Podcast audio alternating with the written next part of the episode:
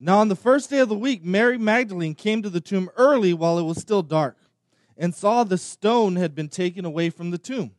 So she ran and went to Simon Peter and the other disciple, the one whom Jesus loved, and said to them, They have taken the Lord out of the tomb, and we do not know where they have laid him. So Peter went out with the other disciple, and they were going toward the tomb. Both of them were running together. But the other disciple outran Peter and reached the tomb first. And stooping to look in, he saw the linen cloths lying there, but he did not go in. Then Simon Peter came, following him, and, and went into the tomb. He saw the linen cloths lying there, and the face cloth which had been on Jesus' head, not lying with the linen cloths, but folded up in a place by itself. Then the other disciple who had reached the tomb first also went in, and he saw and believed. For as yet as they did not understand the scripture that he must rise from the dead, then the disciples went back to their homes. But Mary stood weeping outside the tomb, and as she wept, she stooped to look into the tomb, and she saw two angels in white sitting where the body of Jesus had lain, one at the head and one at the feet. They said to her, Woman, why are you weeping? She said to them, They have taken away my Lord, and I do not know where they have laid him. Having said this, she turned around and saw Jesus standing, but she did not know that it was Jesus. Jesus said to her, Woman, why are you weeping? Whom are you seeking? Supposing him to be the gardener, she said to him, Sir, if you have carried him away, tell me where you have laid him, and I will take him away. Jesus said to her, Mary. She turned and said to him in Aramaic, Rabboni, which means teacher. Jesus said to her, Do not cling to me for I have not yet ascended to the Father, but go to my brothers and say to them, I am ascending to my Father and your Father, to my God and your God. Mary Magdalene went and announced to the disciples, I have seen the Lord, and that he had said these things to her. Pray with me, please. Jesus, we, we worship you. We praise you, Lord. We thank you that you are alive the greatest feat in all of human history, rising from the grave. You're the only one to ever do that. You're the only one that has the power to do that, Lord. Reveal yourself to us, Lord. Help us see how glorious your resurrection is, how amazing the good news of the gospel is.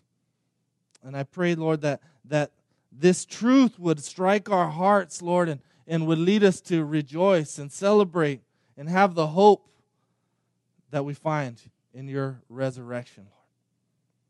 Have the, the we have all the proof that we need to know that you are God as, as you appeared to many people and showed yourself to be true.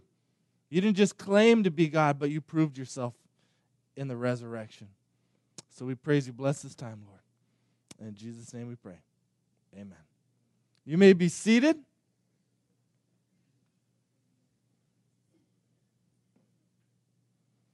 So today is a, a, special day, right? It's Easter Sunday, the day that we celebrate the resurrection of Jesus. Like I said, the, the greatest feat in all of human history. If Jesus hadn't risen, we wouldn't be here, right? There would be no church, there would be no Christianity. We would have no hope, right? We live in this, this fallen, broken world, and, and we wonder, why is the world this way, right? Is there a God that, that cares about this world? And through the resurrection, we see that we have a, a God who has come to deal with the brokenness of this world, right? And, and it began through his resurrection, where he, we offered salvation and he redeemed sinful people. He brings, it, ushers in his kingdom. He is the king, and he promises one day to return and restore all things right? So the, the resurrection gives us hope. We look back to the resurrection for hope, but we can also look to the future for hope because of Jesus' resurrection, right? The, the promise that one day there will be no more evil, no more pain, no more sickness, no more suffering, and we'll dwell in God's kingdom for all of eternity. And so the resurrection is important. 1 Corinthians 15 14, Paul tells us, uh, he says, if Christ has not been raised, then our preaching is in vain and our faith is in vain. He also says in verse 17, if, if Christ is not risen, your faith is futile and you're still in your sins. And in 18, he says, if Christ is not risen, we're, we're the most pitiful of all people, right? We are to be pitied. And so the resurrection is really important, right? The resurrection is, is no secondary doctrine, it's, it's a primary importance. And so Friday, we, we, we remembered the death of Jesus. And today we're here to celebrate it, and that's what we see in, in this tomb, in this uh, story today. After Jesus was crucified, he was laid in the tomb of a rich man. The, there was a large stone rolled to cover the tomb, and, and this kind of this picture here kind of illustrates what it might look like, right? So there's this large stone to to clo- clo- uh, stone to close the tomb, and, and Roman soldiers were placed there to guard the tomb to make sure his body wasn't stolen. And the interesting thing is, is despite all of Jesus's uh, predictions, he had told his disciples repeatedly that he was going to die and r- rise again. They don't seem to, to get it.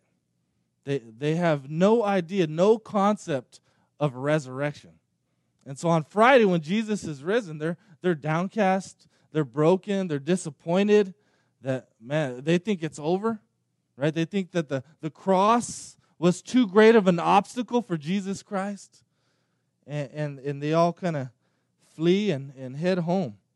And, and, this, this account tells us about uh, Mary Magdalene and her experience. And it's, it's interesting that Mary Magdalene was the first person that Jesus appeared to.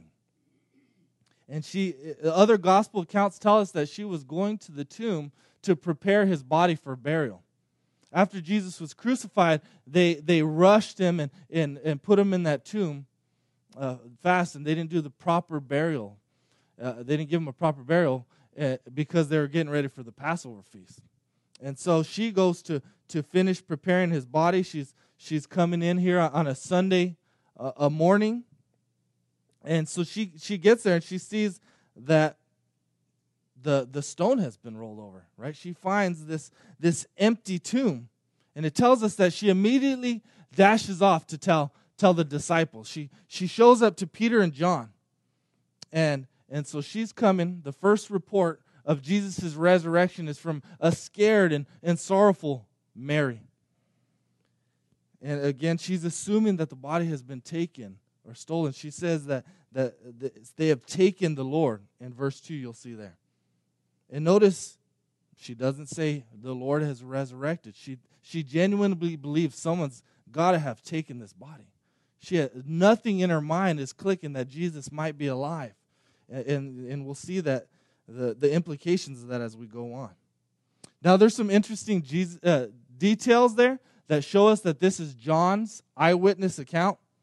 If you notice here, John is writing this book, and he calls himself the disciple that Jesus loved.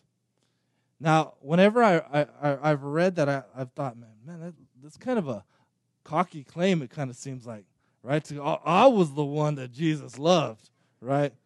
But that is not that, that is not his heart behind it. John has some of the most amazing uh, teachings on, on the love of Jesus. If, if you go read you know john's gospel and, and first second and third john you'll see his strong emphasis on, on jesus' teaching on love. So he he was probably an affectionate guy and, and he also really grasped onto jesus' teaching on love. And so i think that that was his heart behind it. Another thing that you'll inter- uh, interesting about john here is you'll notice in this account he tells us that the other di- disciple outruns peter and, and I always, I've always thought this is super funny, right? This is such a guy thing that he has to include that. Yeah, the other disciple, he's talking about himself. I outran Peter. I would make sure if I if I wrote that if I beat someone, I would put that in there because I don't I'm not very fast. So, and it tells us he he so he when he John gets there, he pauses, he he stoops in to peek in, and and Peter just plows right in there. That's a, that's just kind of Peter's personality, right? He goes head first into everything. And then John follows him in. And there's some interesting and significant details. When they go in, they found that his body is gone, and they find his, his grave clothes, right? The, the clothing that he had been wrapped in, the linens, uh, folded up neatly, right? The face cloth and the lin- and linens, and, and uh, that's the amazing evidence for a, a supernatural resurrection, right? Think about it. If someone had stolen his body, they wouldn't take the time to fold up the clothes nice and neatly, right? The Roman guards were there, right? They're not going to take the, there's going to probably be a, a, battle, a fight. There's going to be, you know, blood evidence around there. And, and so his, his, cloth, his face cloths are closely, uh, are folded up clo- neatly. Also, think about this. Like if grave robbers came in, you're not going to unwrap a dead body and carry away a dead body. Right? What's worse than carrying a dead body? It's carrying a naked dead body. Right? No one's going to carry a naked dead body. Uh, uh, that would be pretty disgusting. So, and, and grave, I mean, grave robbers would have grabbed this, right? This is some of the most valuable things. And so you'll see here, because John saw this, because he saw those cloths, it says he believed. He believed. Yet, at the same time, he believed it. He still didn't understand that Jesus had, had risen from the grave. So something was going on in, in his heart where he, he believed in, man, Jesus is God. I, I, and he just doesn't quite get it yet. He didn't get how the, you know, all the Old Testament scriptures pointed forward to Jesus' resurrection. And, that's what Jesus does. He spends that 40 days appearing to all his disciples and, and tons of people, showing them how all the Old Testament scriptures were pointing to him and, and proving that he was alive in the, in the flesh. Now, now we see here in the second part, we see Mary is still there. She's outside of the tomb. She's crying. She's brokenhearted. You can imagine that not only does she think Jesus is dead, but she thinks someone has, has desecrated his body, right? His, his body's gone. She's broken. She's, she's sobbing. And it tells us that she stooped in and, and, looked in there. And she was startled to see that there was two angels dressed in white. And she sees these angels, and, and they ask her why she's weeping. They have taken my Lord, she says, and I do not know where they have hid him. And I, thought this was all interesting. For, for some reason, she doesn't get freaked out when she sees these angels, or at least it just doesn't tell us what, what her reaction was. In Matthew chapter 28, it tells us that, that earlier that day, that Sunday morning, that an angel had appeared, you know, bright, white like lightning, and he, and he rolled away that stone, the, the stone from the tomb. And the, the guards that were there shook and became like dead men. And so I always imagine these tough Roman soldiers, the, the most powerful soldiers in the, in the world right now at this time, right? These are not Paul Blart mall cop security guys, right? And so my, my when it says they shook and be de- like dead men, I always picture them like, oh, Dios mío, you know, like passing out, like you, you know, when a, a woman gets startled. And, and that's what really that's what happened that day. So it's amazing to me that that Mary is so calm in this, and I think it's just maybe the angels uh, don't uh, conceal their identity, right? And, and they're there to, to comfort her. Now, here's where the story gets good. In verse 14, she turns around and sees Jesus, but doesn't know that it's Jesus. She assumes that it's a gardener. Uh, now, Jesus was buried in a rich man's tomb, so I can understand that assumption, right? That that this is a gar- uh, a gardener. Maybe he's uh, he's tending to the body. Maybe he's moved the body, and and and and so she asked to to tell Jesus, "Where have you put him?" She asked him, "Where where have you put him, uh, so I can take him away?" This is it's funny that she offers to. I'm going to move this body by myself. Right. I think that's just part of her, her passion and her love for Jesus. She's so concerned about the body that, that she wants to she wants to pick him up and move him if she has to.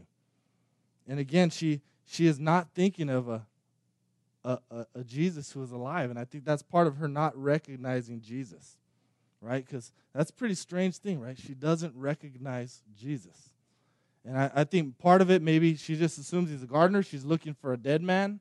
Part of it may have been that she's stooped so low, she's, she's so in her grief that she doesn't really look up to see his face.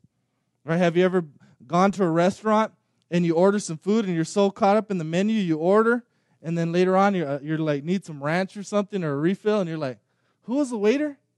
I, I do that all the time. And, and, so I think that's that might have been, you know, she's just looking down. She's not looking for a live person. She's probably blinded by tears. But what happens in verse 16, Jesus says, Mary's name. And immediately she recognizes him. You know, maybe it was the, the tone of his voice. Maybe it was the, the, the care and concern, or, or maybe it was just God and in his grace opening her eyes to see Jesus, the resurrected Jesus, opening her ears to, to hear and, and recognize his voice. And I think that was definitely part of it as well. Now, I, I it says here, she, he says, "Don't cling to me." So I imagine she's she's so happy, she's so elated that she grabs Jesus and she says, "Teacher." She's so excited. Yet I got to imagine there's some fear and and and confusion there at the same time. And, and she clings to him, and Jesus says one of the most amazing things in all of Scripture. Check out what Jesus says, verse 17. He instructs her not to cling to him, but go to his brothers, the disciples, and tell them that he's alive, right? Go to them, tell them that he's about to ascend to the to uh, my Father and their Father, my God and their God. Right? Jesus uses this, this familial language here. He calls the disciples his brothers. He calls God their God and my God. He calls the Father their father and my father. And so that's one of the most significant things that we see that happens in the resurrection is, is God brings us into his family. Right? He, he adopts us into his family. The cross dealt with our sin, right? It dealt with God's wrath. Because sin makes us all stand before God, a good and holy God, guilty right? You can imagine a courtroom where we stand before the judge. The, the verdict has been read. We're guilty and, and we deserve ju- judgment and God's wrath. And, and, and, and on the cross, we see Jesus going and, and taking our place in that court, courtroom and declaring us innocent. But what's happening here now is the resurrection is going beyond the courtroom. The resurrection is bringing us into the family of God, adopting us into his family. Right? God is our God and our Father. And so if we if you maybe you don't have a father, right? God's your father. If you don't if you didn't have a family, well God gives you a family. He gives you brothers and sisters. He gives you the the intimacy, the bonds, everything that we need. We're created for for relationship. And so this is the intimate relationship that God offers. He brings us into the, the, the most amazing relationship of all is the re- relationship with God the Father, the Son, and the Holy Spirit. He brings us into that holy Trinity relationship. we're united with Christ. And so, what we see here is after this, Mary obediently responds and she goes and tells the disciples that Jesus is alive. Now, the question we have to ask is who was Mary looking for? Right? That's the question that Jesus asked her. He asked her, Mary, who are you looking for? Now, the answer was obvious, right? She was looking for Jesus. But the deeper answer to that question is she was looking for a dead man. Right? She was looking for a dead man. She wasn't looking for Jesus among the living. And and so and so I got to ask you, who is it that you are looking for? Right? Are you looking for a Savior? Are you looking for family, friends, love? Well, those things cannot be found among the dead. They need to be found among the living. And that's the good news that Jesus Christ is alive. Right? So everything that we're looking for, all of the, the fulfillment, all of the satisfaction, all of our deepest desi- desires are fulfilled only in Christ. Colossians chapter 1 says that we're created by God and for God. Right? We're created for Him and, and deep, intimate relationship that Jesus offers here. But our problem is sin makes us look among the dead. Right? We go looking among the dead and we don't know what we're looking for, but we're looking among the dead. And so if we want to find true life, we need to look among the living. We look, need to look to Jesus. Another amazing thing about this is that you'll see is she's looking for Jesus, but she doesn't find Jesus. Jesus finds her. Right? She was frantically searching for Jesus, who she thought was lost, right? His body has been lost.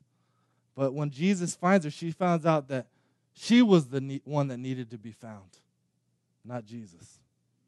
So I want to I'll tell you a little story to illustrate this. So there was once a mother who was at, at an amusement park.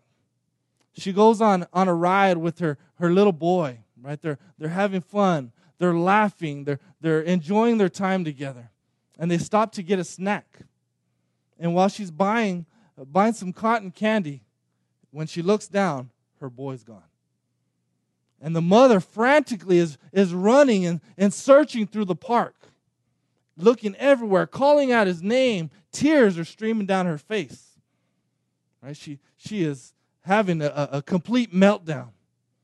And, and, and 30 minutes later, she sees her boy. He's sitting on a, on a bench next to an old man, eating on some popcorn. And when the boy sees her, he says, Mommy, you were lost. Right? Who was lost and who was found?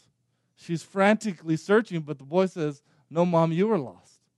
Right? And, that, and, and that's a picture of, of Mary, right? She's frantically searching. She's crying. She's in tears. And yet she's the one who's lost.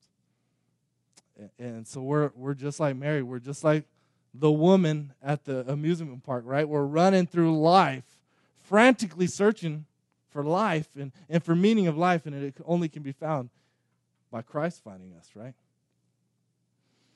And so the good news is Jesus is here. Jesus is alive. Jesus is ready to find us, right? That's a picture of Jesus is gonna is ready to, to save those who come to him in faith. He's the Savior. And so if we want to find true life, we need to confess that we've been looking for life among the dead. Right? How have you looked for life among the dead? Ask yourself that question. And you have to believe that Jesus is Lord, right? He is resurrected Lord, the King of the universe, and He's living. And He has proved Himself. He didn't just claim to be God, He didn't just claim to be King, He didn't just claim to be Lord. He proved it in the resurrection. You don't need any other sign or any other wonder. You don't need God to show me a sign in the stars or something. He's already shown us the greatest sign, and that's the resurrection. And then we need to ask Jesus to, to find us, right? Admit, I'm lost, Jesus, and I need you to find me. Save me.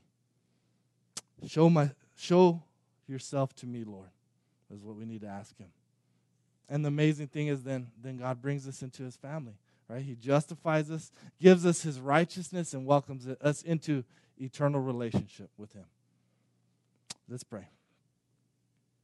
Lord Jesus, I, I just thank you for the, the wonderful truth of the cross, the wonderful power of, of your resurrection, Lord. I pray that none of us here today would, would go unfound, Lord. We wouldn't leave here lost, Lord. You're here. You're revealing yourself to us. You're calling us. I pray that we would hear your voice, Lord, and, and turn to you and cling to you and, and, and say, Teacher, my Lord, my God. Uh, bless the rest of this day, Lord. I pray that anyone that's here that's new, Lord, would be come into the family of God, Lord. And the church is, is just that the physical demonstration of, of your family. We're the extension of, uh, of, of you, Lord. So bless this time, Lord. We worship and praise you. In Jesus' name, amen.